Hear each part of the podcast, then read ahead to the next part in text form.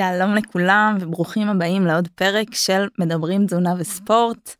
Uh, לפני שנתחיל אני רוצה לעדכן שהפודקאסט שלנו סוף סוף עלה גם לאפל פודקאסט שזה לקח קצת זמן אבל uh, עכשיו בעצם אנחנו מופיעים בכל אפליקציות הפודקאסטים אז אם יש אם נתקלתם בפודקאסט שלנו ויש איזה פורמט שהייתם רוצים שהוא יעלה גם אליו נשמח אם uh, תעדכנו אותנו ואנחנו מבטיחים לעבוד על זה. אז בואו נתחיל היי ניר. היי רוני מה העניינים? בסדר מה קורה? הכל טוב תגיד אתה מתאמן בחדר הכושר? לא רק שאני מתאמן בחדר כושר אפילו בניתי לי חדר כושר קטן בבית.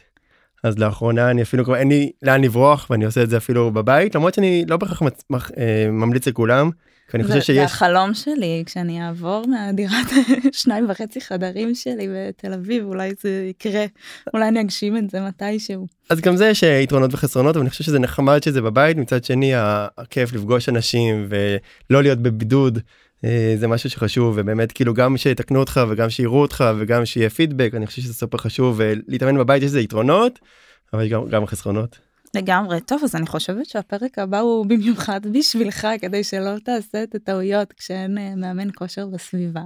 ממש אני מרגיש סופר סקרן האמת. לגמרי. אז אה, היום בפרק התארח אצלנו עומר דוד אה, מאמן חדר כושר אישי פרונטלי ואונליין יועץ עסקי ומקצועי למאמנים. התחרה בעברו בפיתוח גוף טבעי והיום שופט בגופים כאלה.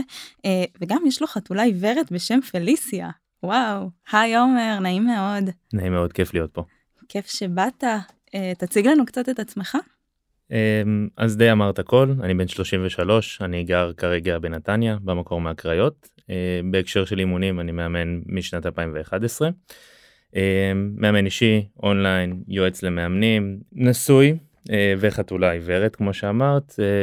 כשאני לא עושה את זה אני בדרך כלל או רואה את ברצלונה או רואה סרטונים של לאו מסי או מחפש קעקועים של לאו מסי שאולי אני אעשה בעתיד.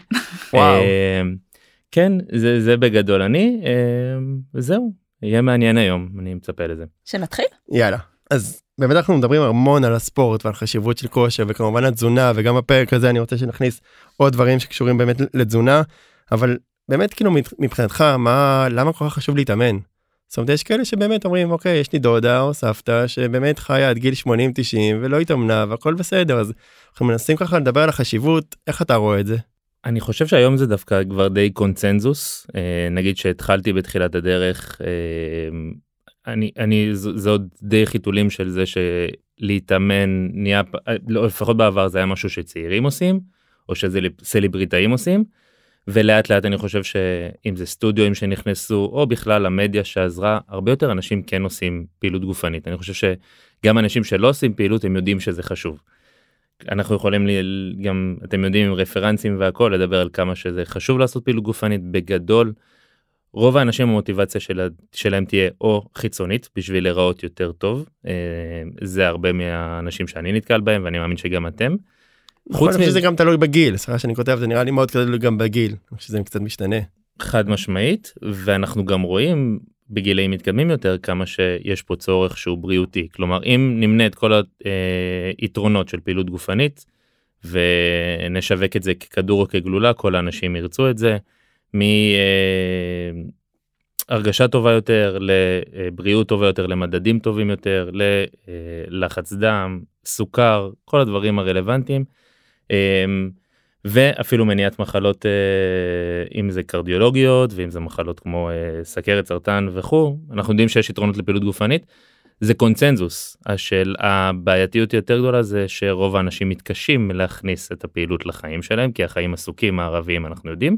זה דבר אחד דבר שני זה גם איך לעשות מה לעשות על זה אנחנו גם נדבר הרבה היום. אה, האמת היא שהזכרת את הגלולת פלא הזאת שאם הייתה נמכרת הייתה כנראה נקנית בערימות הכנתי לא מזמן מצגת שהעברתי לאיזשהו סטודיו לאימונים ואחת השקופיות הייתה למה למה לי לעשות פעילות גופנית ולא היה לי מספיק מקום בשקופית כדי למנות את כל היתרונות ועד כמה באמת הפעילות הגופנית יש לה אפקט שהוא כמו של תרופה.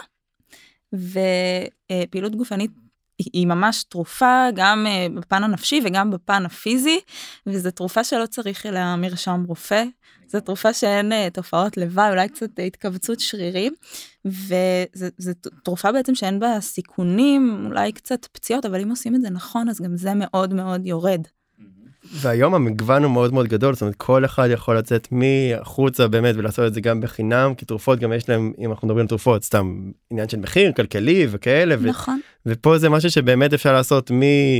בחוץ לבד בכיף עד באמת uh, מאמן אישי ותוכניות אונליין ודברים שהם באמת יותר אולי יקרים ו... אבל זה לא חייב להיות כזה. נכון אני יכול להגיד שהרבה פעמים זה עניין של אה, סדר עדיפויות כלומר יש אנשים שיכולים כלכלית אבל עוד לא רואים את היתרון שהפעילות הגופנית יכולה להביא או שההדרכה יכולה להביא.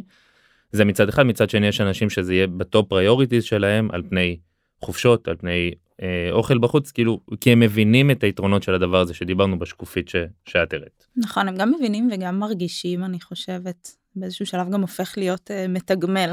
לחלוטין. כן המילה הדרכה היא מילה מהממת אתה אומר כאילו הסיפור הזה שלא רק לעשות אלא באמת לדעת מה לעשות ואיך לעשות. אה, אז אחת השאלות שיותר מעסיקה אנשים היא מה הפעילות הטובה והיעילה ביותר. אנחנו יכולים זה נושא מאוד מורכב אנחנו יכולים להיכנס לזה ולדבר על זה הרבה אבל הרבה אנשים אה, הולכים לרוץ או נכנסים לחדר הכושר או מנסים לשלב או בכלל עושים פילאטיס קרוספיט יש המון המון הצעות אז מה דעתך בנושא. מעולה אז מבחינתי הכל שאלה של מטרה. המטרה בעצם היא המצפן שלי לאיזה פעילות גופנית תהיה הכי טובה עבורך. אמ, בדרך כלל מבחינתי ואנחנו נדבר על זה היום אימוני כוח צריכים להיות במקום גבוה מאוד בהיררכיה. אה, בגלל שמסת שריר זה משאב יקר שאנחנו צריכים להרוויח אותו ואם ככל שהגיל עולה יש דעיכה טבעית. אז אה, מסת שריר וכוח בשביל לייצר ולהצליח את כל הפעולות בחוץ. אה, אימוני כוח או אימוני התנגדות יהיה יותר נכון לקרוא לזה הם יהיו חשובים. בשביל אה, שריר הלב שהוא השריר הכי חשוב בגוף אני כן ארצה וריאציה מסוימת של סיבולת לב ריאה.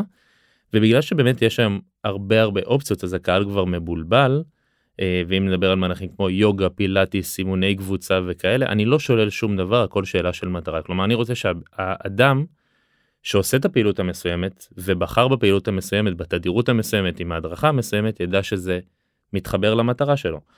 רוב האנשים היום שהם לא אה, עוסקים בפעילות ספורטיבית ספציפית, המטרה שלהם תהיה, ושוב זה עניין גם של גיל, אבל הם ירצו כנראה להיראות יותר טוב, הם ירצו להרגיש יותר טוב, והם ירצו להיות מסוגלים לעשות פעולות יומיומיות בצורה טובה. ומה שנחמד שאפשר עם המטרות האלה להגיע אליהם באמצעות דרכים שונות. כשככל שעולה הגיל אני כן אצמצם טיפה את הנתיב שהם יכולים ללכת בהם בגלל שיש בענפים מסוימים סיכון פציעה יותר גבוה יש ענפים מסוימים שאולי יהיה בהם קשיים טכניים מסוימים אמ, אבל אבל בגדול אני לא שולל שום דבר, אני לא אגיד ששום דבר הוא גרוע או שום דבר הוא חובה. אני כן אשמח שזה יהיה כמה שיותר מותאם בשביל שהמתאמן יגיע למטרה שלו, כי בשביל שהבן אדם ירגיש שיש תמורה לאגרה, למה שהוא עושה. מדהים.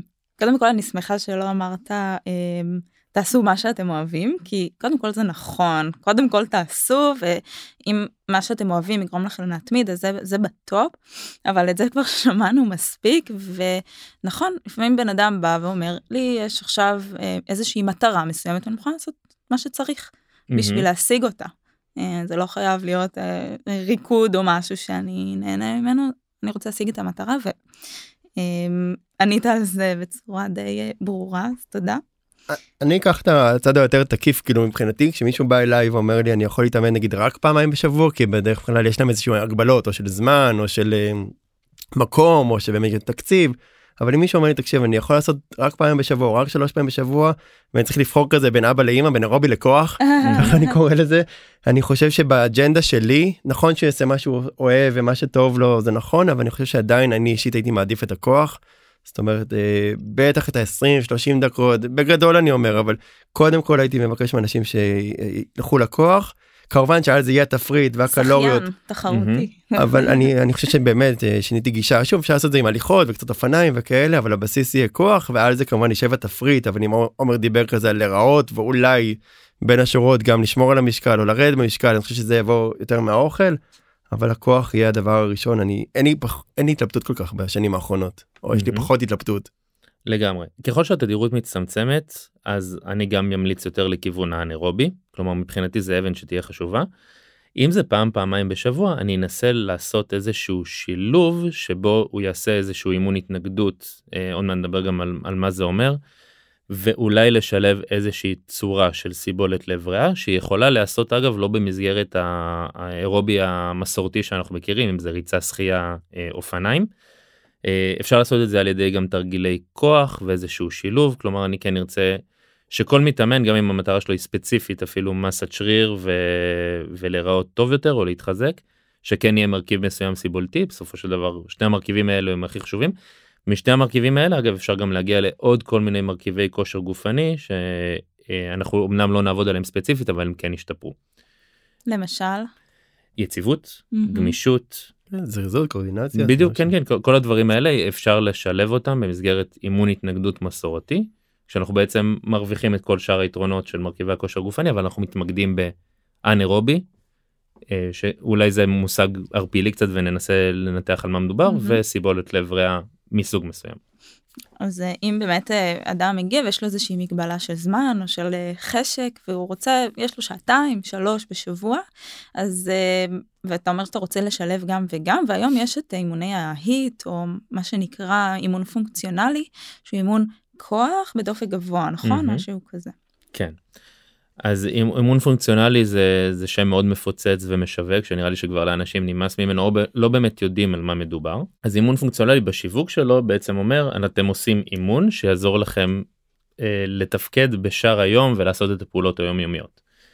אה, עכשיו כמו שדיברנו קצת לפני הפודקאסט אני אגיד שאין אין לאו דווקא יש יתרון כיום לחברה המערבית למישהו שעושה כביכול אימונים פונקציונליים בהגדרה על פני תוכנית ממוצעת בחדר כושר של אימוני התנגדות כולל מכשירים ומכונות לצורך העניין. אני כן אגיד שזה כן פתרון שהוא יכול להיות טוב עבור חלק מהאוכלוסייה לעשות איזשהו אימון שהוא משלב בתוכו גם התנגדות וגם סיבולת. היתרון שלו שאתה מרוויח את שתיהם באחד. החיסרון שלו שהוא לא ספציפי כלומר זה אימון נגיד פונקציונלי של הרבה מהמאמנים שאני אפילו עובד איתם ומכיר שהם עושים אימוני קבוצות או משהו שלכם יצא להתנסות אנחנו מרוויחים את שתי הפעולות האלה יחד עם זאת מבחינת משקלי עבודה למשל זה לא המשקלי העבודה ה- הכי אה, גבוהים שהם היו יכולים לעבוד איתם. הדופק הגבוה מגביל אותי להרים את המשקל שלנו. הוא מגביל אותך גם להרים את המשקל והוא מגביל אותך באיזשהו מקום גם לבצע את, ה... את התנועות בטכניקה הראויה mm-hmm. זה משהו שאני רואה בפרקטיקה. ומצד שני מבחינת סיבולת לב ריאה שזה אמנם עובד טוב על מרבית האנשים אבל אם אני רוצה להיות עוד יותר ספציפי ולשפר סיבולת עוד יותר זה לא יהיה האימון המושלם עבור זה אבל כפתרון ביניים למישהו שמתאמן פעמיים בשבוע זה יכול להיות טוב. פה נכנס הנושא של איפה אני בבעיה עם זה. פרקטית אנשים לא תמיד יודעים להתאמן בטכניקה נכונה לא תמיד מוצאים את המשקלים המותאמים להם ולכן אני יכול להגיד לפחות אצלי באימונים האישיים אני כן יכול לעשות איזושהי תשלובת של אה, אימון כוח בדופק גבוה אבל זה יהיה משהו שהוא מאוד מותאם למתאמן שמולי אם זה במשקלי עבודה שאני בוחר אם זה בתרגילים שאני בוחר ואם זה בנפח שאני אבחר. וזה משהו שקצת מתפספס באימוני קבוצה היום בפרקטיקה כי מגיעים בעצם חבורה של אנשים הטרוגנים. רוב הסיכויים שלחלק לא קטן מהם האימון יהיה קשה מדי מורכב מדי ולכן הם לא יוכלו לבצע אותו טוב. וקיים גם נתח קטן מאוכלוסייה שאולי יפסידו בגלל שהאימון יהיה מוחלש מדי עבורם או שהם היו יכולים להוציא ממנו יותר. זה אימון שהוא קצת פשרה אני ככה אסכם את זה mm-hmm. אבל זה יכול להיות פשרה שהיא מספיק הוגנת למטרות שהן לא ספציפיות. מהמם כן אני חושב שזה משפט שצריך לאמץ אותו. אותי מעניין כאילו יש לי המון בני נוער שמגיעים לקליניקה ואני בא ככה מה גם רוני גם אני אנחנו מאמני כושר אבל אני מודה שכבר שנים אני פחות עובד בזה ממש ב...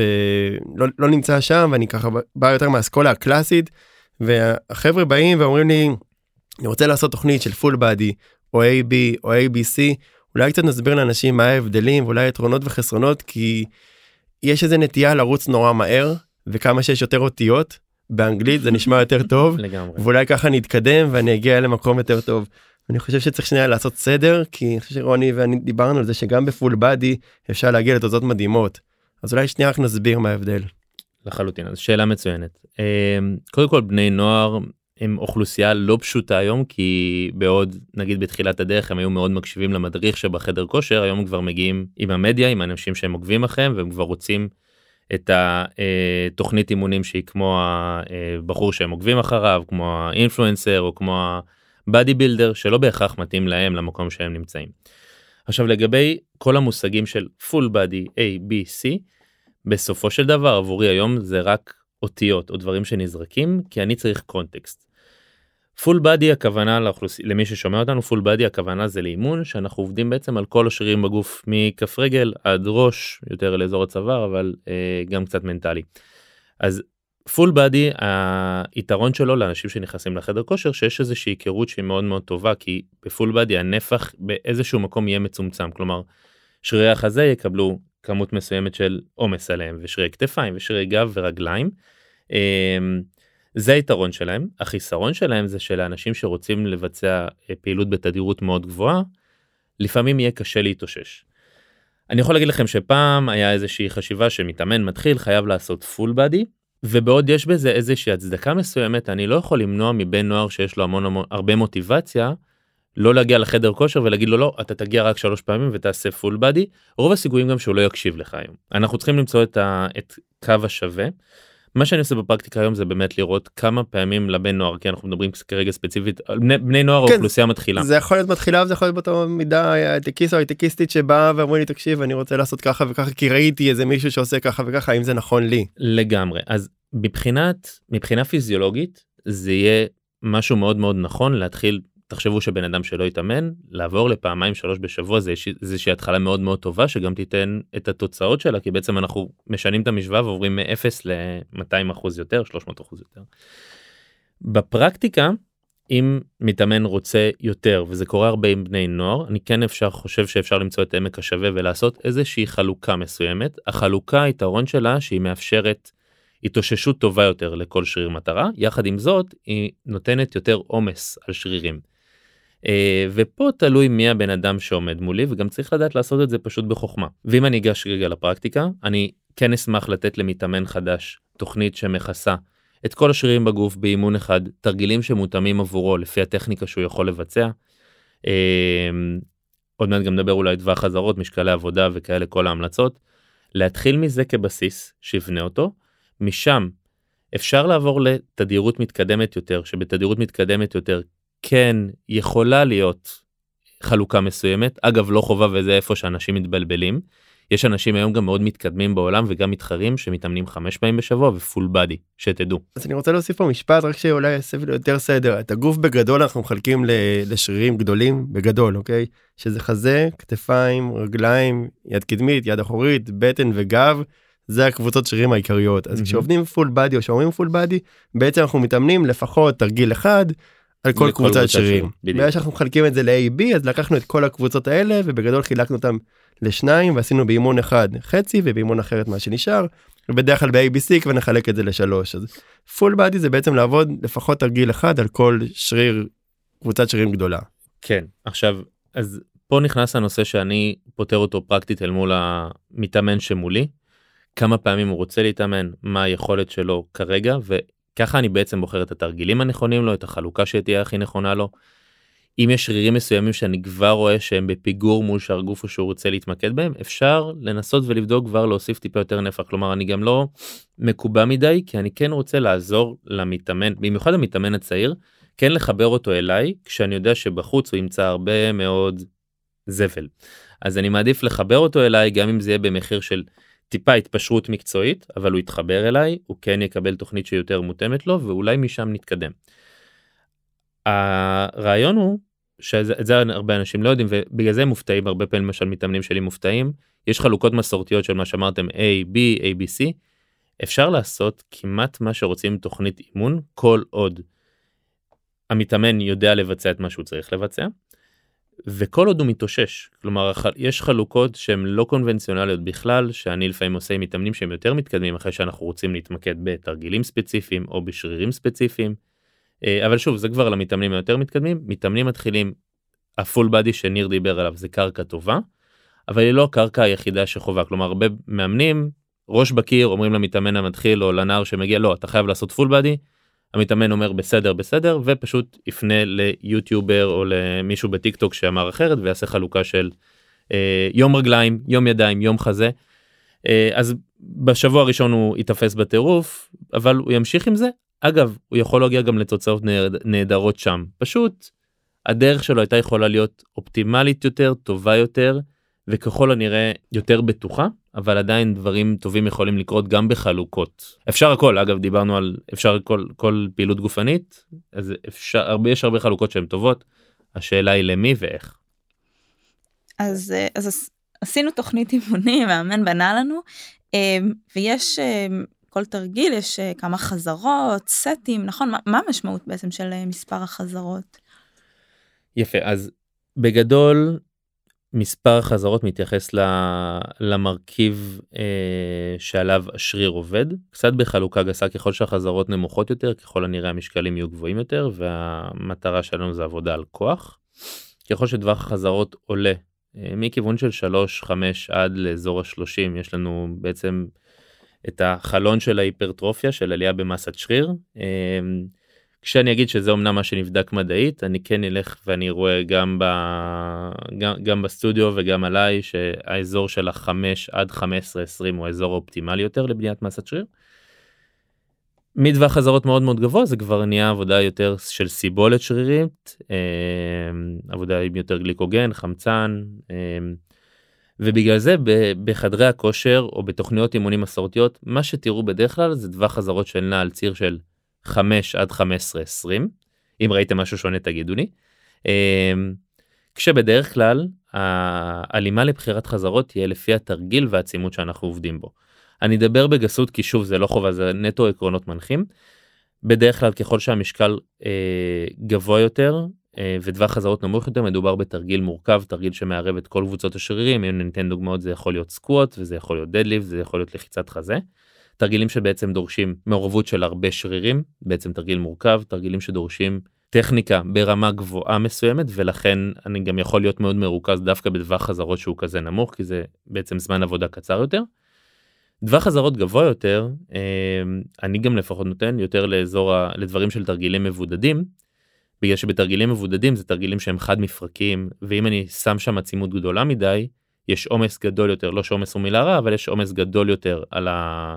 אה, על המפרק. אני אתן רגע דוגמה מאוד פרקטית שאנשים יתחברו, כפיפת מרפק, נגיד שלוקחים עימות, זה התרגיל שאנחנו עושים, אה, כל גבר בחדר כושר זה התרגיל הראשון שהוא עושה. כן, מה שנקרא יד קדמית, אוקיי? בדיוק, אם זה יהיה אה, משקל מאוד מאוד גבוה לטווח חזרות נמוך, הסיכון לפציעה יעלה על פני משקל בינוני, נמוך יותר, אה, וטווח חזרות שהוא קצת יותר אה, הגיוני, לגיל לכיוון ה-8-15. עכשיו מה שאמרתי פה זה רק עקרונות. אפשר לעשות גם סקווט במוט ל 20 ומשהו חזרות 30 אה, זה גם קרה. הקטע שזה זה יהיה כנראה פחות נראה לעין בתוכניות ואם אני נותן דבר כזה זה צריך יצטרך להיות עם סיבה מאוד מסוימת או ספציפית. נשמע לי פשוט בלתי נסבל לעשות תרגיל 30 פעם. לא. יפה אגב פה נכנס נכנסת ההתאמה אישית בתוכניות אימון שאני יכול להגיד לך בטווח אזהרות מסוים להרבה אנשים נהיה משעמם או מעצבן ואם אנחנו מדברים על מאמץ נדבר גם על כשל היום אם אנחנו מדברים על מאמץ מעבר לטווח חזרות מסוים הקושי בביצוע התרגיל כבר יכול להיות קושי של שעמום או אה, חוסר ריכוז ולשם אנחנו לא רוצים להגיע. ובעצם בטווח חזרות שדיברתי שכיסיתי באזור ה-5 עד 15 זה טווח חזרות שהוא יהיה באיזשהו מקום אופטימלי לעלייה של מסת שריר. טווח חזרות נמוך יותר יכול להיות טוב למתאמנים שיש להם מטרה של כוח ספציפית. אגב בני נוער זה גם איזשהו בסיס טוב להתחיל איתו אבל בשביל להתחיל עם בסיס טוב כזה כן צריך הדרכה לא יודע אם שמעת תוכניות כוח 5 על 5 Starting Strength כאלה. אמ, אבל זה זה בעיקר מה שאני אעבוד איתו ואמליץ לאוכלוסייה כללית לאימון התנגדות מסורתי 5 עד 20 ככל שהטווח חזרות נמוך יותר והמשקל גבוה יותר לתרגיל מורכב ככל שהטווח חזרות גבוה יותר לתרגיל מבודד חד, חד מפרקי. אוקיי okay, אז עשינו um, סט ואז יש מנוחה נכון, נכון. חלק יהיה מנוחות דקה חלק דקה וחצי אפילו שתי דקות mm-hmm. uh, מה המשמעות של המנוחה הזאת. מעולה אז בסיום של סט אנחנו נמצאים עם דופק גבוה קצת שישות שרירית ספציפית ואנחנו על ידי המנוחה מנסים להכין את עצמנו לסט הבא.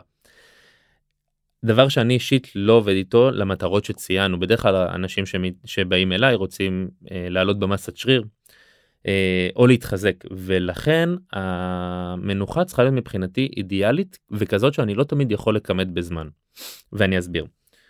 ככל שהתרגיל מורכב יותר סלש אה, עם משקל גבוה יותר ככל הנראה נצטרך לנוח יותר. ככל שהתרגיל עם טווח חזרות בינוני פשוט יותר ככל הנראה נצטרך לנוח פחות אבל וזה אבל גדול אני רוצה שמתאמן ינוח כמה שהוא צריך פר אותו יום נתון. אני מאמין שאתם מכירים את זה, ימים שאתם עייפים יותר, מרגישים חלשים יותר, אין לי בעיה עם מנוחה טיפה ארוכה יותר, בשביל להרוויח סטים איכותיים. מה שאני מנסה לייצר באימון כמתאמן וכמאמן, אני מנסה לייצר כמה שיותר איכות כמותית באותו אימון. וכשאנשים וזה קורה הרבה בחדר כושר שאני רואה אותם מפעילים את הסטופר ואני שואל אותם למה אתה מפעיל כי בתרגיל חד מפרקי צריך לנוע חצי דקה או דקה הרבה פעמים הם מגבילים את עצמם באיכות הכמותית שהם היו יכולים לבצע. לא מעט פעמים אני אומר למתאמנים שלי בסטודיו באימונים אישיים קח עוד חצי דקה אם אתה מרגיש שתוכל לבצע ביצוע איכותי יותר. בסופו של דבר אני מנסה לצאת מהחדר כושר שביצעתי כמה שיותר חזרות איכותיות במאמץ גבוה במשקל העבודה שאני יכול לעשות ואם זה דורש עוד חצי דקה יותר עם ביצוע איכותי יותר אל מול חצי דקה פחות שהמתאמן עוד לא מוכן לביצוע ואז מבצע את הסט לא במאמץ איכותי לא בטכניקה איכותית ואולי עם סיכון יותר גבוה לפציעה בגלל חוסר ריכוז פספסתי. אז האלמנט של הזמן מבחינתי בהיררכיה הוא נמוך מאוד אלא אם יש לי פה איזושהי מטרה סיבולתית סלאש מתאמן וזה יש לי מתאמנים כאלה שיש להם איזושהי מגבלת זמן אז שם אני כן לפעמים נותן להם הנחיות למנוחות קצרות אבל זה יהיה בדרך כלל בהלימה לזה שאני יודע שהמתאמן שלי הוא מתאמן מיומן א', ב' זה יהיה בדרך כלל בתרגילים שהם תרגילים פשוטים יותר. Mm-hmm. כפיפת מרפק, פשיטת מרפק, פשיטות ברך, דברים כאלה, זה כנראה לא יהיה הבחירה הראשונה שלי בתרגילים כמו סקווט, דדליפט ולחיצת חזה, ואם כן אני צריך להסביר את עצמי ולמה אני עושה את זה. אז מקווה שזה ענה. לגמרי, אז עשינו uh, תרגיל חצי דקה ואז uh, אנחנו נחים שתי דקות כאילו לנוח אני יכולה גם בבית נכון אז uh, יש דרך לייעל את הזמן הזה לעשות משהו. אני דווקא חושב שמתאמן מיומן ינצל את הזמן הזה של המנוחה בשביל להתכונן לסט הבא. אחת הרעות החולות שלנו ואני גם חוטא בזה שאנחנו מסתובבים עם הפלאפון כמה פעמים ניסיתי לשים על מצב טיסה אבל מצב טיסה. גם יכול מאוד לשנות ואז פתאום אני רואה וואטסאפים ואז אני יכול להיכנס להודעה באינסטגרם שקיבלתי ואפילו לבזבז זמן מעבר כלומר האנשים היום דווקא הרבה יותר מבזבזים את הזמן במנוחות אה, וזה מה שהם לגמרי יכלו לעשות בבית. אז אם תהיה לי המלצה למתאמן שמתאמן בחדר כושר וגם למתאמנים שלי זה באיזשהו מקום לחיות את ההוויה של החדר כושר מה שעושה להם טוב. אני מבחינתי החדר כושר זה גם מקום חברתי אז אני יכול להגיד לכם אני כן מנהל שיחות ומדבר עם אנשים. שווה עדיין להיות במוד של אימון להתכונן לסט הבא להיות מרוכז כמה שניות לפני סט במיוחד ככל שהתרגיל מורכב יותר והמשקלים הם כבדים יותר אה, להתכונן אליו כי ככה נוכל להוציא ביצוע איכותי יותר. אני שם לב על עצמי ואולי גם אתם מתחברים ואולי ניר זה יתרון אולי של אימון בבית כי יש פחות הסחות דעת מצד אנשים אחרים. אה, כשאני נכנס לא מרוכז הסט פחות טוב זה מרגיש פחות טוב חבל אבל מצד שני לא נורא ואני חושב שמנוחה זה חשוב כלומר אם, אם מבינים למה אנחנו נחים בין הסטים ומנצלים את זה לטובה זה יכול להיות ביצוע נהדר. אה, אפילו מבחינת מחקר שבדקו מבחינת סטים כבדים עדיף ממש לנוח ברמה של לשבת מאשר ללכת בדקו את זה הביצועים היו יותר טובים בישיבה. וואלה. אז המנוחה היא טובה לנו כן. אגב האמת שזה גם הגיוני כי זה קוטבי אנחנו מתאמצים מאוד מאוד גבוה אז בקוטבי כנראה שאנחנו נצטרך להוריד ולהכין את עצמנו לסט הבא. אני אוהבת להגיד שהמנוחה היא חלק בלתי נפרד מהאימון וכמו שאמרת פשוט תתחברו לזה מה אכפת לכם? אתם עדיין יש פה אפקטיביות הגוף כן ומה שמאוד מצחיק אם תיכנסי אליי לאימון אישי ב-90% מהזמן המתאמן שלי כנראה יישב וזה תמיד מצחיק שאנשים אני מתאמן במקום שיש סטודיו קטן שלי ויש סטודיו גדול של מתאמנים ותמיד הנש... המתאמנים שמתאמנים בסטודיו אומרים המתאמנים שלך לא עושים כלום כל הזמן יושבים יושבים אוכלים קרמבו הם יושבים וזה עכשיו אני נותן להם אני אומר מבחינתי זה זמן שאפשר לדבר זה זמן שאני גם נותן למתאמן אין לי בעיה אם הוא מתאמן קצת יותר לא לדבר הוא יכול גם להיות בפלאפון אבל כשצריך אחר כך לתת את ה-go ולצאת לסט הבא שיהיה מוכן לזה. יש איזו תחושה כזאת שאנשים בחדר כושר לא באמת אה, עושים שום דבר ומתנפחים עם לא. השרירים. יש לי כמה נקודות שאני רוצה להגיד גם בשחייה דרך אגב זה ככה אה, חלק מההתאוששות היא אקטיבית אבל הרבה אתה עושה סט ונח ליד הקיר אתה מוריד את הדופק ממש מחזיק את הקיר ונח. אני חושב שעומר דיבר על אה, טלפונים הפעמיים היחידות שהטלפון שלי סגור זה פה בפודקאסט ואולי במקלחת. כאילו הוא, הוא תמיד איכשהו לידינו. ונקודה מאוד חשובה יש לי אה, ספורטאי שחיין שאני מלווה אה, שמנסה לעשות קריטריון לאליפות אירופה ודיברנו על פלפס ואמרתי לו שפלפס היה מאוד חזק. אז אמר לי לא לא אתה טועה ניר פלפס היה מאוד יעיל. ואני חושב שהדבר הזה של יעילות שעומר ככה נגע בזה לא רק לעשות את האימון אלא באמת לדעת להיות אפקטיבי אמרת אז באמת היעילות היא מנצחת מעבר לכל המספרים והאותיות. לחלוטין. כלומר אם אני אדבר רגע ואגע ביעילות הרבה פעמים שאני מגיע לחדר כושר אני אומר לעצמי יש פה מתאמן עם יכולות מסוימות ואתם אולי גם מכירים את זה אני רואה אותם שנים אנשים שבחדר כושר ונראים אותו דבר לא עשו איזשהו שינוי כשאני יודע שהם גם רוצים לעשות. ואני רואה שהאימון שלהם לא יעיל אם זה בבחירת התרגילים אם זה במאמץ שהם עושים אם זה בזמני מנוחות ארוכים מדי אנשים שהם הופכים להיות החיה החברתית של החדר כושר. הם לא תמיד שמים לב לזה. וחבל זה זה איפה שמתפספס והאימון האימון הוא לא יעיל הוא בסדר כלומר הוא גם לא מזיק לגוף אבל הוא גם לא מועיל ברמה של זה מה שרציתי ולשם כיוונתי כשנכנסתי לחדר כושר או כשהתחלתי את התהליך שלי. כן ממש אתמול הייתה לי מישהי ככה בקליניקה והיא באמת עושה אימון של כמעט שעתיים ולפעמים אני אומר להם תקשיבו אם זה כל כך הרבה זמן כנראה שמשהו פה כבר פחות יעיל ואת פחות פוגעת וחבל והם באים באמת לקבל את התפריט ואת התזונה ואת ההדרכה וצריך לזכור שאני אומר שזה 100% תזונה 100% פעילות ו100% אה, פסיכולוגיה אבל האימון הוא קריטי אם את לא עושה אימון טוב או לא עושה אימון טוב אז התזונה שלי יכולה לעזור אבל זה לא יהיה מספיק. יש גם יותר מדי, זאת אומרת, אה, בן אדם באמת אה, עושה אימון שעתיים ולא מבזבז את הזמן על מנוחה, זה נשמע לי. לגמרי לגמרי יש יש המושג ש... ששומעים אותו הרבה זה מה שנקרא ג'אנק ווליום אנשים שעושים כבר הרבה מעבר למה שצריך. אה, מעבר לגירוי שכבר השריר צריך. אפשר לזהות את זה אולי?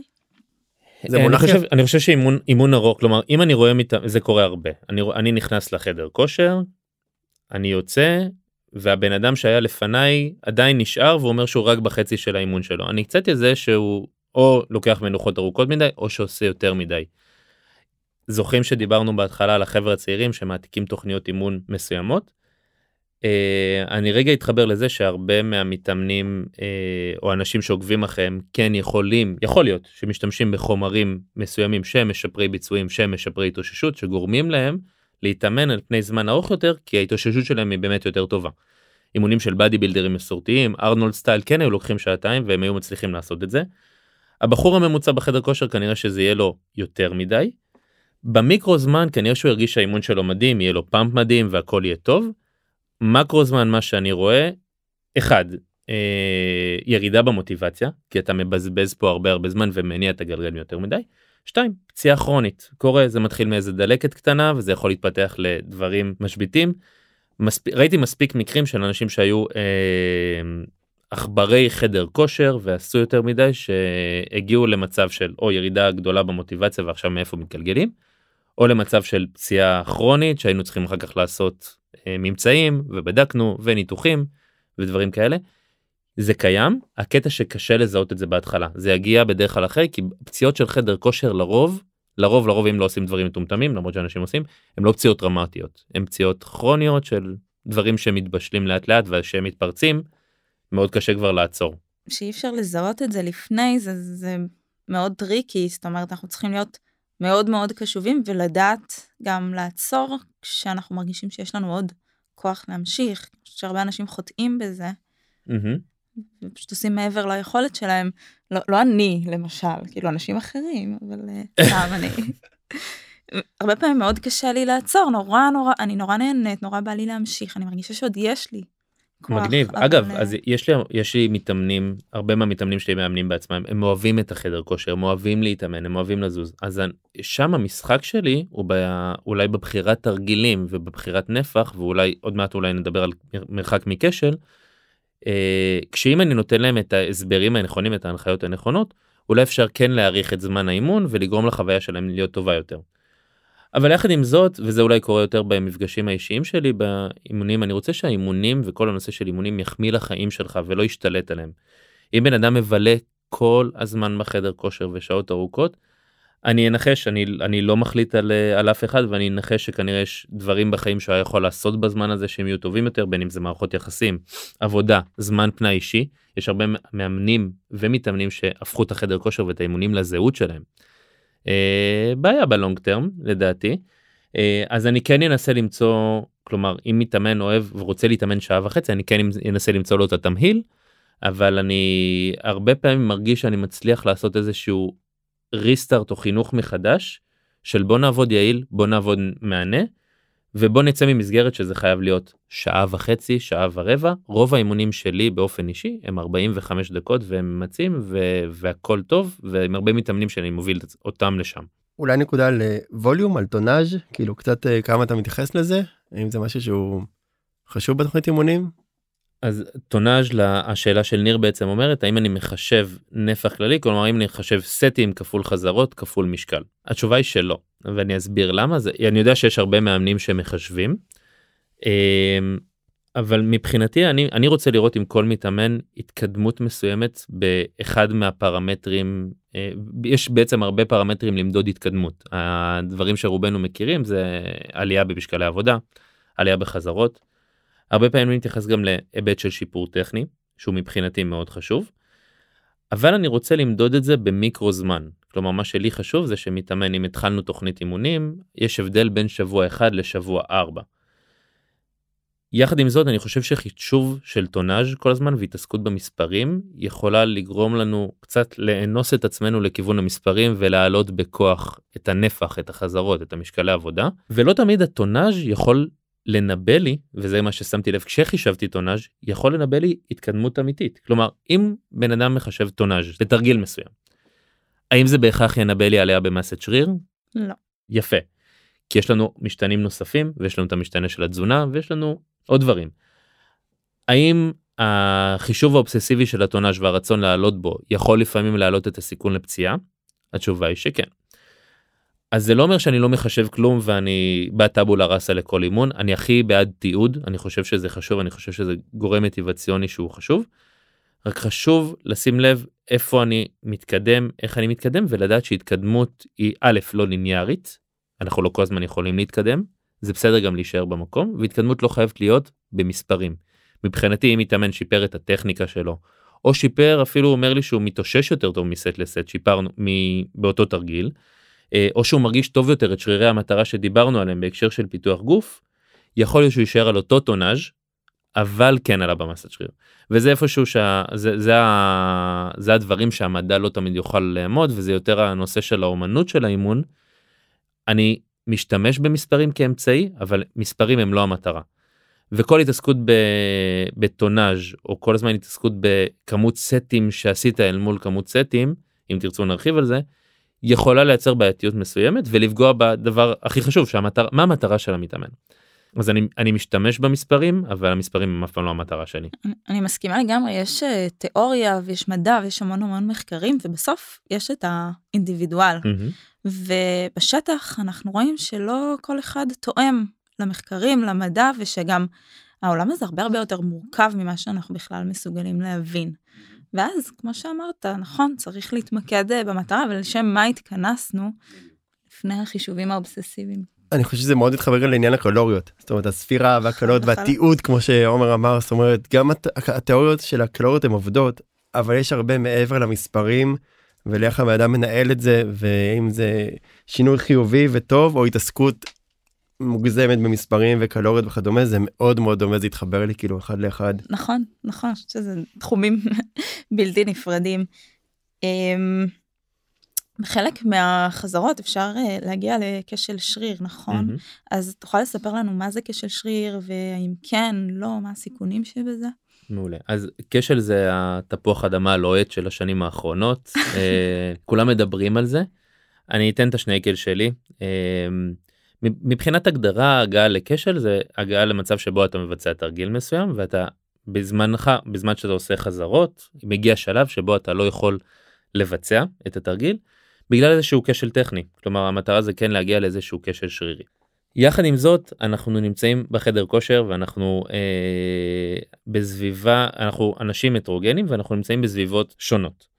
ואני חושב שהמושג הזה הוא עמום כלומר כשל בעוד אני יכול להגיע לכשל מסוים בבית אבל אם אני אתן את ניר לדוגמה אני אתן לו עכשיו תרגיל מסוים והוא יעשה אותו בבית ואני אתן לך ניר משקל מסוים לתרגיל מסוים.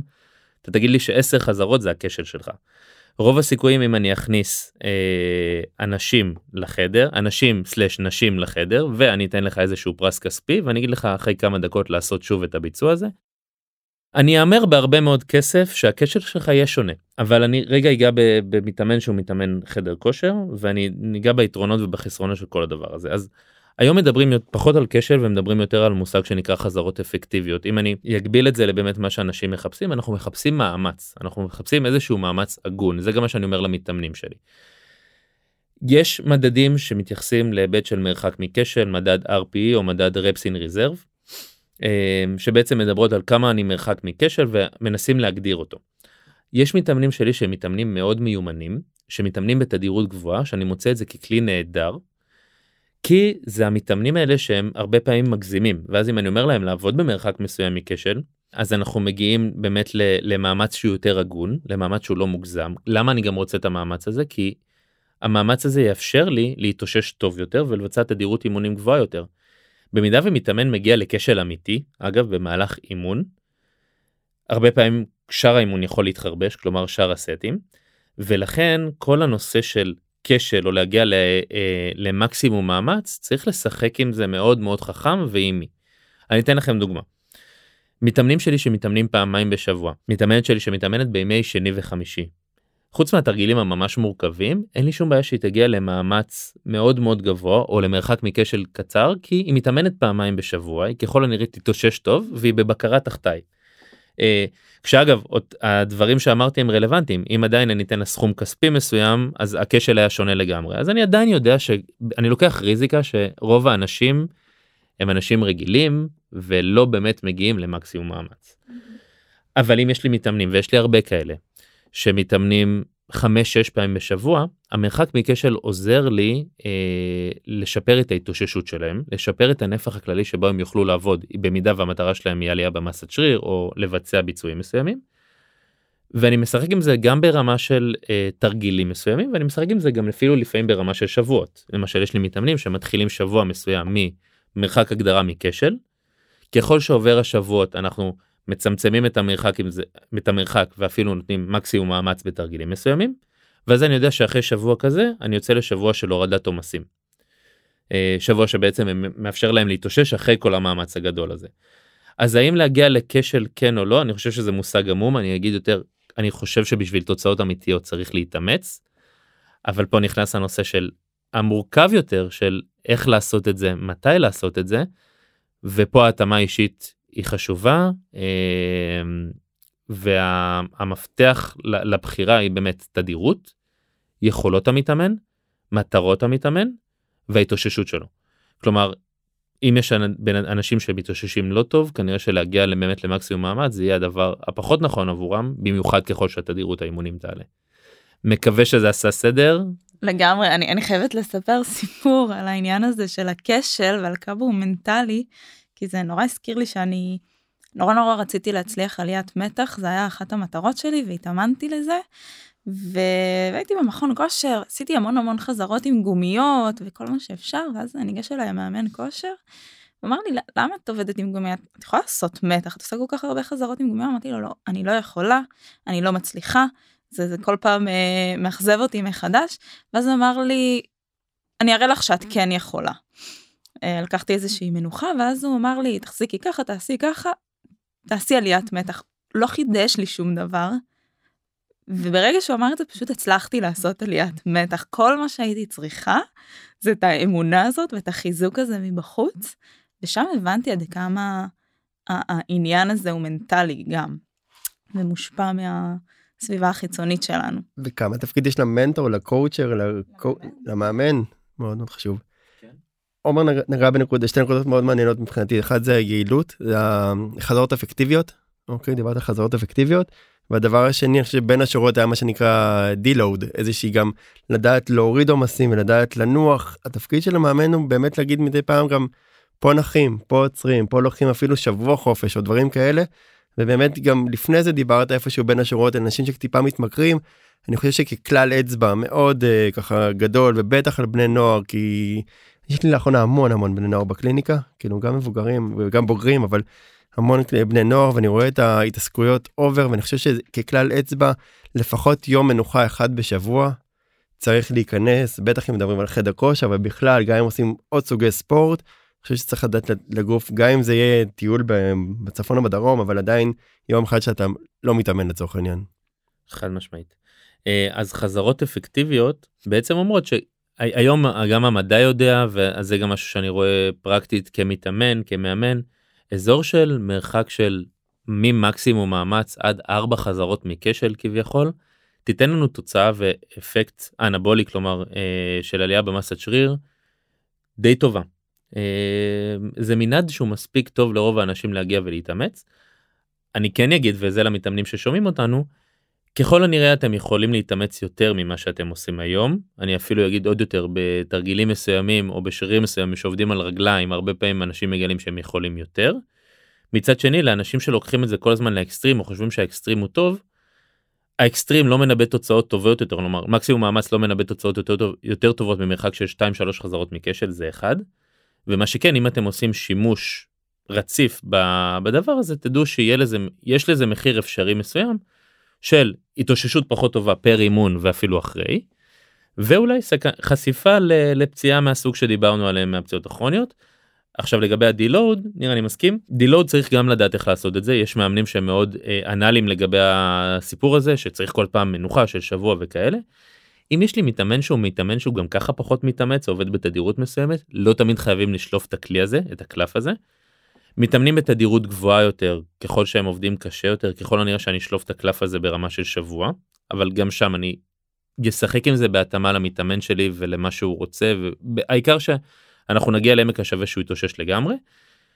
אבל החיים עצמם גם נותנים לנו סוג של דילודים מי מכם שהיה בבידוד אה, ורוב המאזינים שלנו חוו איזשהו הדיל... החיים נותנים לנו דילודים בסוג של חולי בידוד תקופות יותר לחוצות בעבודה מי שיש לו ילדים אז אפשר מאוד לשחק עם זה ולהיות אה, ו, ולהיות גמיש אבל פה נכנס הנושא של הדרכה ואימון טוב כלומר הרבה פעמים אנחנו כל כך לא אובייקטיביים כלפי עצמנו שצריך להיות אני הרבה פעמים בן אדם שאומר שומע השבוע אנחנו עושים שבוע שונה או אתה יוצא לשבוע של הורדת עומסים מוקדם ממה שתכננו בגלל הפידבק שנתת לי. כי זה הדבר הנכון מקצועית כרגע לעשות כאילו אתה צריך לפעמים להיות השוטר בגלל שאתה אני מבחינתי מתייחס למתאמנים שלי כמו הילדים שלי כלומר אני אני אוהב אותם אבל אני גם אהיה מוכן להיות זה שנותן את הנו נו נו בשביל שהתוצאה תהיה טובה יותר גם במחיר שהם לא יאהבו את ההחלטות שלי. בשביל זה הם שכרו אותי לדעתי. ומה דעתך על אה, ניסיונות אה, אה, לגוון או לייעל את האימון עם סופר סטים דרופ סטים פירמידות. Mm-hmm. אז שיטות אימון מתקדמות מה שנקרא הם הגיעו בעיקר מהעולם של ה body building שמשתמשים בהם הרבה.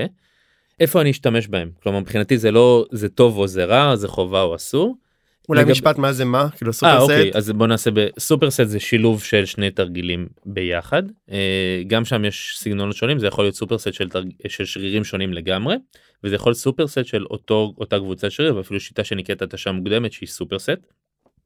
שיטה שבה אני עושה תרגיל מבודד לפני תרגיל מורכב למשל אה, תרגיל של פרפר לחזה ויחד עם לחיצת חזה. דרופסט זה שיטה שבה אני מוריד אה, אה, מתחיל במשקל מסוים תרגיל מסוים מגיע לכשל מאמץ מוריד משקל עבודה וממשיך לבצע עד לכשל נוסף זה יכול להיות גם הורדה או שתיים.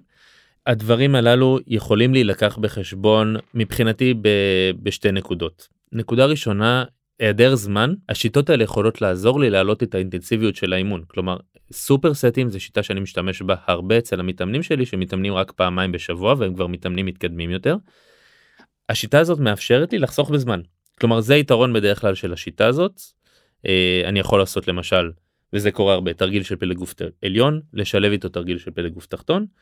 כשאם דיברנו גם פה יש את הנושא של אני בעצם יכול להפסיד אולי את העצימות או המשקל עבודה שהייתי יכול לעבוד בכל אחד מהתרגילים אבל אני מרוויח נפח גדול יותר פר אימון אז הרווחתי לרוב המתאמנים. דרופסט ורסט פאוז וכל שיטות אימון המתקדמות קצת כמו מרחק מכשל. להשתמש בהם כל הזמן זה לא יהיה הדבר הכי חכם אבל להשתמש מדי פעם כלומר להוסיף את הניצוץ הזה נותן שתי דברים קודם כל הוא באמת נותן עומס נוסף שזה בהרבה מקרים יכול לעזור. אה, דבר שני הוא גם מגוון את האימון בהנאה שלו אה, הרבה פעמים אנשים רוצים ליהנות באימון ואם אני מזהה מישהו שהוא אה, ככה אוהב את העבודה הקשה. השיטות האלה יכולות להיות מאוד מאוד טובות. הרעיון הוא שצריך לדעת מתי להשתמש צריך לדעת באיזה תרגילים להשתמש כלומר לא בכל תרגיל הייתי משתמש בשיטות האלה. זה בגדול כלומר אני כן מכניס אותם אבל זה זה מה שנקרא הדובדבן שעל העוגה זה לא הדבר שיגרום לתוצאות שיטת אימון כזאת אל מול האימון כוח המסורתי ולא ראו הבדלים מבחינת חתך שריר או מבחינת עלייה במסת שריר כלומר אין, לה, אין לדברים האלה יתרונות מובהקים מלבד חיסכון בזמן הנאה וגיוון ואולי כן קצת יותר עומס ושוב זה פשוט תלוי לאיזה מתאמנים מתי ואיך. אז יש לי שאלה מעניינת בתור אחד סליחה על טיפה להשוויץ אבל בתור אחד שהוא מטר תשעים ואחד. אתה צריך להשוויץ יש את זה בכל תמונה בסטורי. קשה קשה להתחמק מזה לחמוק מזה. אה, בוא נדבר קצת על טווח תנועה. כאילו תמיד אומרים לנו תגיעו לטווח תעשו עד הסוף תפעלו דיפ סקווט תעשו כאילו דברים יותר עמוקים וארוכים ואני מודה שלפעמים אני קצת מתבלבל האם זה נכון או לא נכון כמה זה בריא כמה זה לא בריא. אוקיי okay, שאלה מצוינת. טווח תנועה בעצם בכל מפרק שאנחנו עושים יש את תחילת התנועה וסוף התנועה בדרך כלל המתיחה והקיבוץ. בחדר כושר הרבה פעמים אנחנו נראה אנשים שעובדים בטווח תנועה חלקי. כשלרוב זה יהיה בגלל הסיבות של הטווח תנועה חלקי מאפשר להם להרים יותר משקל מה שנקרא ego lifting הרבה פעמים חוסר מודעות. מעטות הפעמים שזה יהיה עניין של גמישות או אה, עניין של פציעה. עכשיו גם המדע וגם הפרקטיקה הולך לכיוון שבדרך כלל ימליצו לבצע טווח תנועה מלא כלומר בכל תרגיל לבצע את הטווח תנועה מלא של המפרק. מה שיאפשר לנו בעצם לגייס יותר יחידות מוטוריות להרוויח יותר את הכוח ואת העלייה במסה של אותו שריר ספציפי.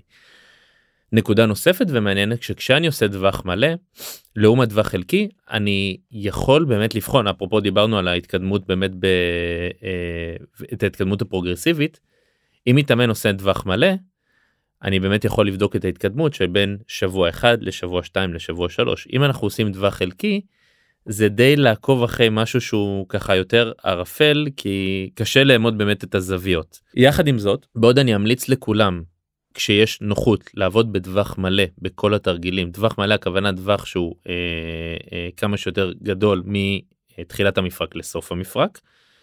כל עוד זה נוח למתאמן אני כן אכוון אותו לשם כל עוד הוא מרגיש בנוחות מרגיש את שרירי המטרה. יחד עם זאת אני לא שולל ויש מתודיקות מסוימות של עבודה בטווחי תנועה חלקיים. אבל זה משהו שהוא יותר נישתי כלומר ל-95% מהמתאמנים טווח תנועה מלא יהיה נהדר. מתי אני אגביל אותו במידה ויש או הייתה פציעה מסוימת או חוסר נוחות מסוימת. ואם אני אעבוד על אה, טווח תנועה חלקי בתרגילים מסוימים יכול להיות אם אני ארצה לשפר בדרך כלל תרגיל אחר. אה, ואז יכול להיות שאני אעבוד בטווח תנועה חלקי. אבל אני אתן לכם דוגמה איפה זה מתפספס הרבה פעמים לחיצות כתפיים תרגיל שאתם רואים הרבה אנשים שעובדים עד 90 מעלות והרבה פעמים שאתה שואל אותם למה לא לרדת יותר עד למטה הם אומרים שזה טווח שהוא פציעה וזה מיתוס מומצא ושמעתם בוודאי בסקווטים לא לעבור את ה-90 מעלות שזה גם מומצא.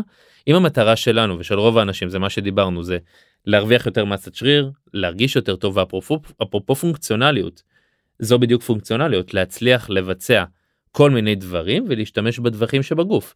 אם אני היום מחליף גלגל או אם אתה ששומע מחליף גלגל ואתה לא יכול לשבת בסקווט יהיה לך יותר מסובך או שלא נוח לך בתחתית. ואם אני היום רוצה להביא משהו מהבוידם או מלמעלה ואין לי את הטווח תנועה מלא של מפרק הכתף להרים אה, כי לא תרגלתי את זה בחדר כושר אז פספסתי פה פונקציונלית. אז עבודה בטווח מלא תהיה ההמלצה לרוב במקרים ספציפיים אולי אגביל אותה אבל לא הייתי שולל. כלומר אם מישהו מתאמן בחדר כושר ועושה משהו בטווח תנועה חלקי שווה לשאול אותו למה אולי תקבלו תשובה שתספק אתכם.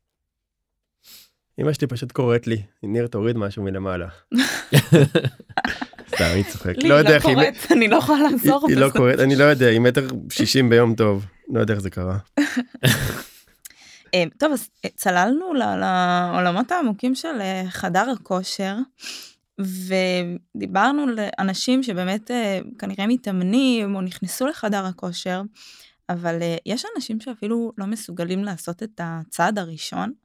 ועבורם חדר הכושר הוא מקום לא נעים ומאיים והם נמנעים בכל תוקף ללכת לשם. אתה מכיר את התופעה הזאת? יצא לך להתקל בה? כן, בוודאי. כמאמן אישי, הרבה מהאנשים שפנו אליי הם אנשים שלא נעים להם להתאמן בחברת אנשים מסוימים.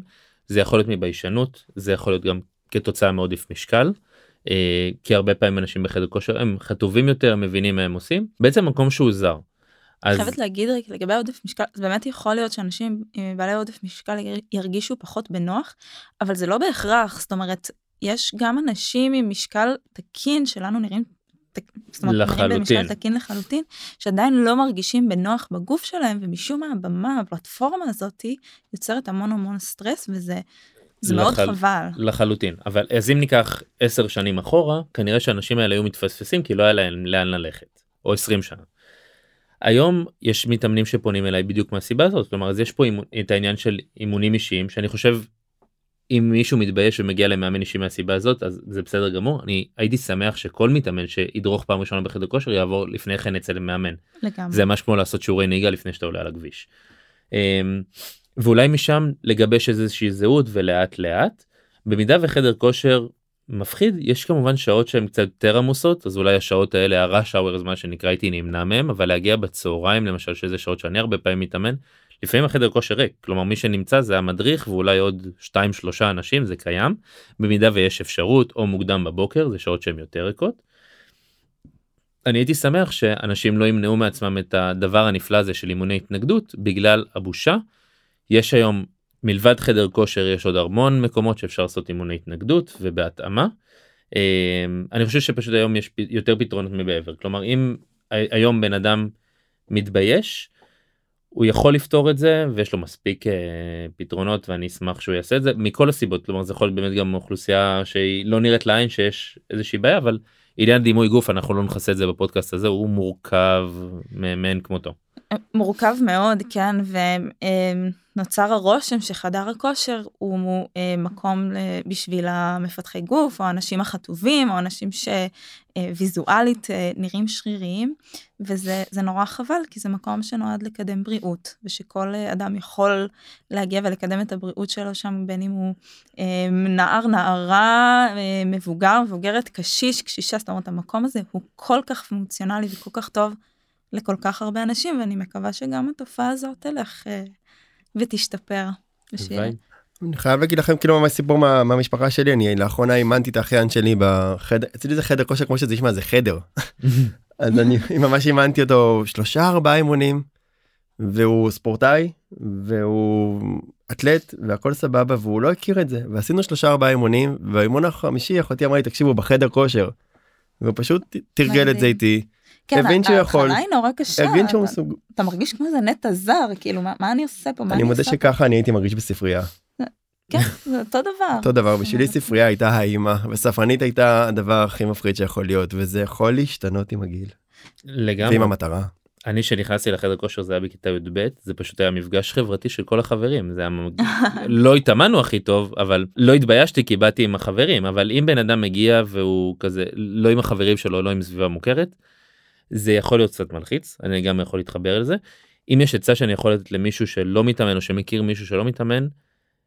זה אולי קצת יעזור אנשים לא באמת מסתכלים כלומר אנשים כל כך עסוקים בעצמם אנשים אף אחד לא מסתכל עליך אף אחד לא יודע מה אתה עושה רק אכפת לבן אדם איך הוא נראה. אה, זה מעסיק אותו יותר מדי. יש איזשהו אפקט זרקור שאנחנו חושבים שמסתכלים עלינו בוחנים אותנו ואנחנו לא מעניינים אף אחד. מקווה שזה עזר. כלומר אני יודע שאף אחד לא באמת מסתכל ואותי אולי כן כי אנשים מכירים אותי מתאמן וזה וזה עדיין I couldn't care less אבל אני יודע שלא כולם נמצאים במקום הזה. עצם המודעות אולי תוכל לשפר את ה...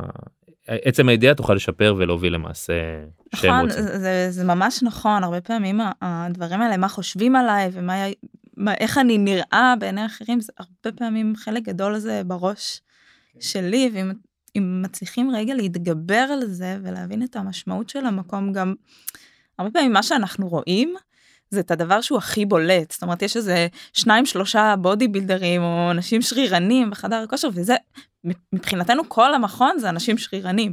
אבל אולי רגע תנסו לחפש, אולי יש שם עוד כמה אנשים, אולי יש את המאמנת היותר מבוגרת, אולי יש את אנשים שהתחילו היום בדיוק כמוכם אה, אני חושבת שמי שכן היה רוצה להגיע למקום הזה ולקבל את היתרונות ו- וחושש, אז, אז, אז יש פתרונות, כמו שאמרת, קודם כל להתחיל עם מאמן אישי, אולי זה יעלה קצת יותר, אבל הרווח הוא עצום.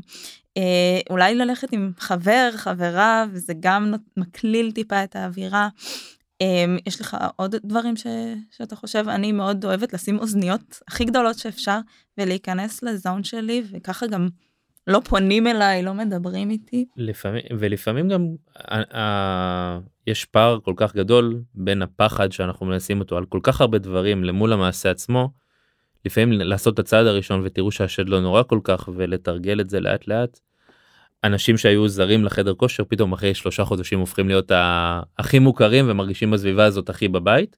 זה קרה אז uh, שווה לטבול את הטבילה הראשונה שהיא אולי לא נעימה ואולי יש חששות אבל תמיד ה... בסופו של דבר אנחנו מתחרטים על דברים שלא עשינו לא על דברים שעשינו.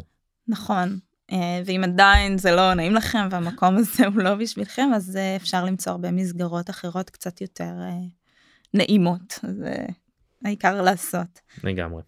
טוב אז זה קצת נקודות שבאמת אנחנו רוצים אולי לפצח ביחד האם זהה זה מדד למאמץ לא. זה אז הרבה פעמים אתם בטוח מכירים אה, או על עצמכם או חברים שלכם אנשים שמזיעים ואנשים שפחות מזיעים. אה, בלוטות זהה זה משהו שהוא אה, א' אינדיבידואלי ומשתנה בין אנשים יש אנשים שנוטים יותר להזיע עם יותר בלוטות יש אנשים שנוטים לפחות. יש פה גם עניין של מזג אוויר המזג אוויר הישראלי הוא כזה ותלוי גם איפה אתם גרים מבחינת לחות. אז האם זהה זה אומר שביצעתי אימון אפקטיבי לא יכול להיות שפשוט אתם מזיעים יותר האם זה שאתם לא מזיעים אומרים שלא התאמנתם אפקטיבי גם לא. יחד עם זאת סליחה כן כתבתי פוסט לא מזמן שבעוד זהה זה לא מדד אפקטיבי. אם אתם לא מרגישים לפחות טיפה מדי פעם במיוחד בתרגילים מורכבים ובטח בפעילות אירובית טיפה עגלי זהה על המצח או משהו ככל הנראה אתם יכולים להתאמץ יותר. יחד עם זאת הייתה לי מתאמנת אחת המתאמנות הראשונות שלי אה, שזה היה פשוט הזיה הייתה מתאמנת בטירוף כלומר גם אימונים מטאבוליים מאוד מאוד גבוהים וכלום. אה, אבל אני אבל אימנתי מאז עוד מאות אנשים רוב האנשים כן יש להם מינימום מגלי זהה למצח זה זה החברה היותר אה, הפחות נוטים לעזב ויש את האלה שממש מסיימים אימון אתם מכירים עם הטיפות שנוטפות מה זה יכול להיות מהכדורגל עד 4-5 ליטר זה היה בשעה אוקיי? זה יכול להיות השחקנים הגדולים הכבדים שרצים המון זה גם קשור למזג האוויר או לטמפרטורה של המזגן. אז זה לא מדד לא למאמץ וגם לא מדד לשריפת קלוריות אוקיי? זהו אנשים לפעמים מקשרים זה לשריפת קלוריות כן. לירידה במשקל. עכשיו. אתה תרד במשקל אבל מה שתאבד זה נוזלים ואף אחד לא רוצה לאבד נוזלים זה, זה נורא מסוכן. מתאמנים זורקים הרבה פעמים באימונים אישיים אצלי אפילו לא הזעתי פה בעיקר באימון ראשון או כאלה ואני כאילו זה לא אומר כלום זה ממש לא אומר כלום וזה בסדר. אני כבר אני גם אומר להם ככל הנראה אתה תזיע פה בהמשך אבל הזעה זה לא מה שינבא לנו את, ה, את ההצלחה שלך אל מול מה שעשית או, שג, או, או שככה אנחנו מגדירים אימון טוב או לא אימון טוב מאוד מאוד חשוב לשים את זה על השולחן. אז מי ששונא להזיע יכול עכשיו אה, לקום מהספה. עוד מיתוס אה, זה שאני מפחדת להתנפח, אני שומעת את זה הרבה מנשים, אבל גם גברים, אני לא רוצה רגליים ולא mm-hmm. רוצה זה, זה, זה מיתוס, זה נכון, יש את ה... להרוויח מסת שריר זה לא כזה פשוט. אה, יחד עם זאת יש כלומר בשביל לגדול במסת שריר אנחנו צריכים גם טסטוסטרון במידה מסוימת ואנחנו גם צריכים גירוי מסוים ואנחנו גם צריכים תזונה כלומר אנחנו צריכים הרבה פרמטרים שיתחברו יחד בשביל לעלות במסת שריר. רוב האנשים שרוצים לעלות מסת שריר מתקשים בלעלות מסת שריר. יחד עם זאת אני ראיתי מספיק מקרים וזה טעות לפעמים שמאמנים עושים שאומרים אישה לא יכולה לגדול אה, או כאלה ואחרים. יש גם גברים וגם נשים שהתגובה האנבולית שלהם כלומר זה גנטית הם כן נוטים יותר לעלייה במסת שריר במקומות מסוימים. אמ, אז אני לא בעוד אני לא אוהב את המילה להתנפח כי היא לא קשורה פיזיולוגית לכלום זה כאילו האפקט של המראה. אנשים כן יכולים לגדול במסת שריר יש כאלה שזה בא להם יותר בקלות.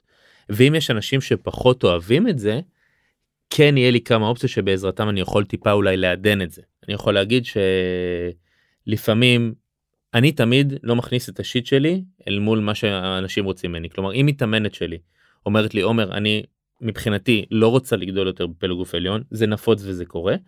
אני כן אעשה אי אלו התאמות שהם בהלימה מקצועית לזה שכמובן זה לא אומר שאנחנו מפסיקים להתאמן פלג גוף עליון אבל אולי בחירת התרגילים הנפח הדברים יהיו שונים קצת כי היא לא היא פחות אוהבת את התגובה את התגובה האנבולית לבוא ראש בקיר אל מול אנשים זה אף פעם לא הדבר החכם. אבל רוב הנשים ששומעות אותנו וגם הגברים שחושבים שלעלות במסת שיר זה בא בקלות. זה אחד הדברים הקשים שדורשים התמדה שדורשים כל כך שדורשים התעסקות זמן מאמץ וכסף. אה, ולכן לא הייתי ממהר זה קצת כמו uh, לעשות uh, יש משפט שאומר שלפחד מלעלות מסת שריר זה כמו לעשות רגע מדיטציה ולחשוב לפחד שאתה תהיה עדה למה. זה לא זה לא עובד ככה. כן. כן.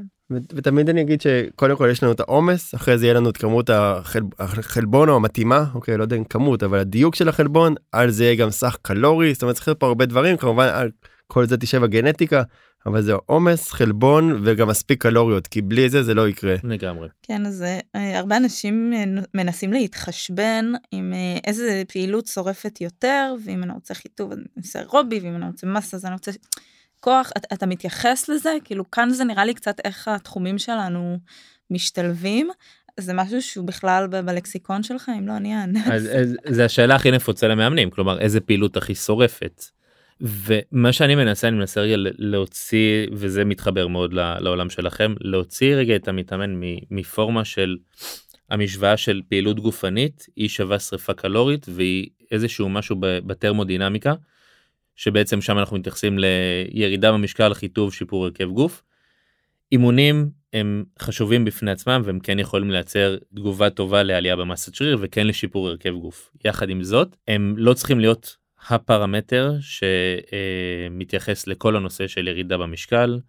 פה נכנס הנושא של תזונה שזה הדבר הכי חשוב ואתם נשמח שתתייחסו לזה.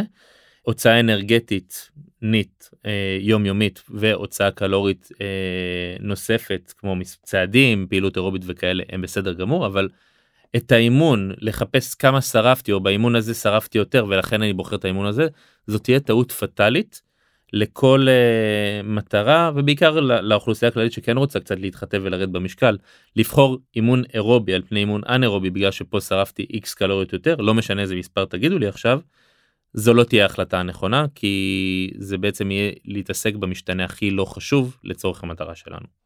נכון ובאופן כללי המשוואה הזאת היא, היא הרבה יותר מורכבת מסתם משוואה מתמטית של כמה הכנסתי וכמה הוצאתי.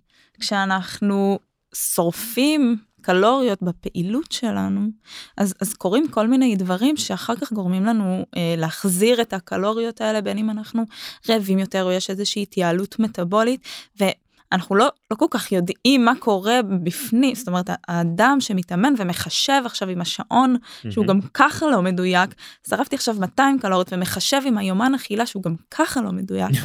הכנסתי עכשיו 500 קלוריות אז מתחיל זה כמו לרוץ פול גז על ניוטרל שבעצם בתוך הגוף מתרחשים תהליכים פיזיולוגיים שמשנים את כל המשוואה הזאת אז תתמקדו בפעילות הגופנית כי אולי באופן ישיר קלוריות היא לא היא לא תתרום לכם לירידה במשקל, אבל באופן עקיף אנחנו כן רואים אה, קורלציה מאוד טובה בין שמירה על המשקל, על הבריאות ואפילו ירידה במשקל, אה, על שילוב של פעילות גופנית, יש לה המון המון תרומות גם לחילוף הגוף, החומרים, גם להרכב הגוף. אנחנו רואים שאפשר לרדת בשומן הוויסרלי, שזה השומן ה...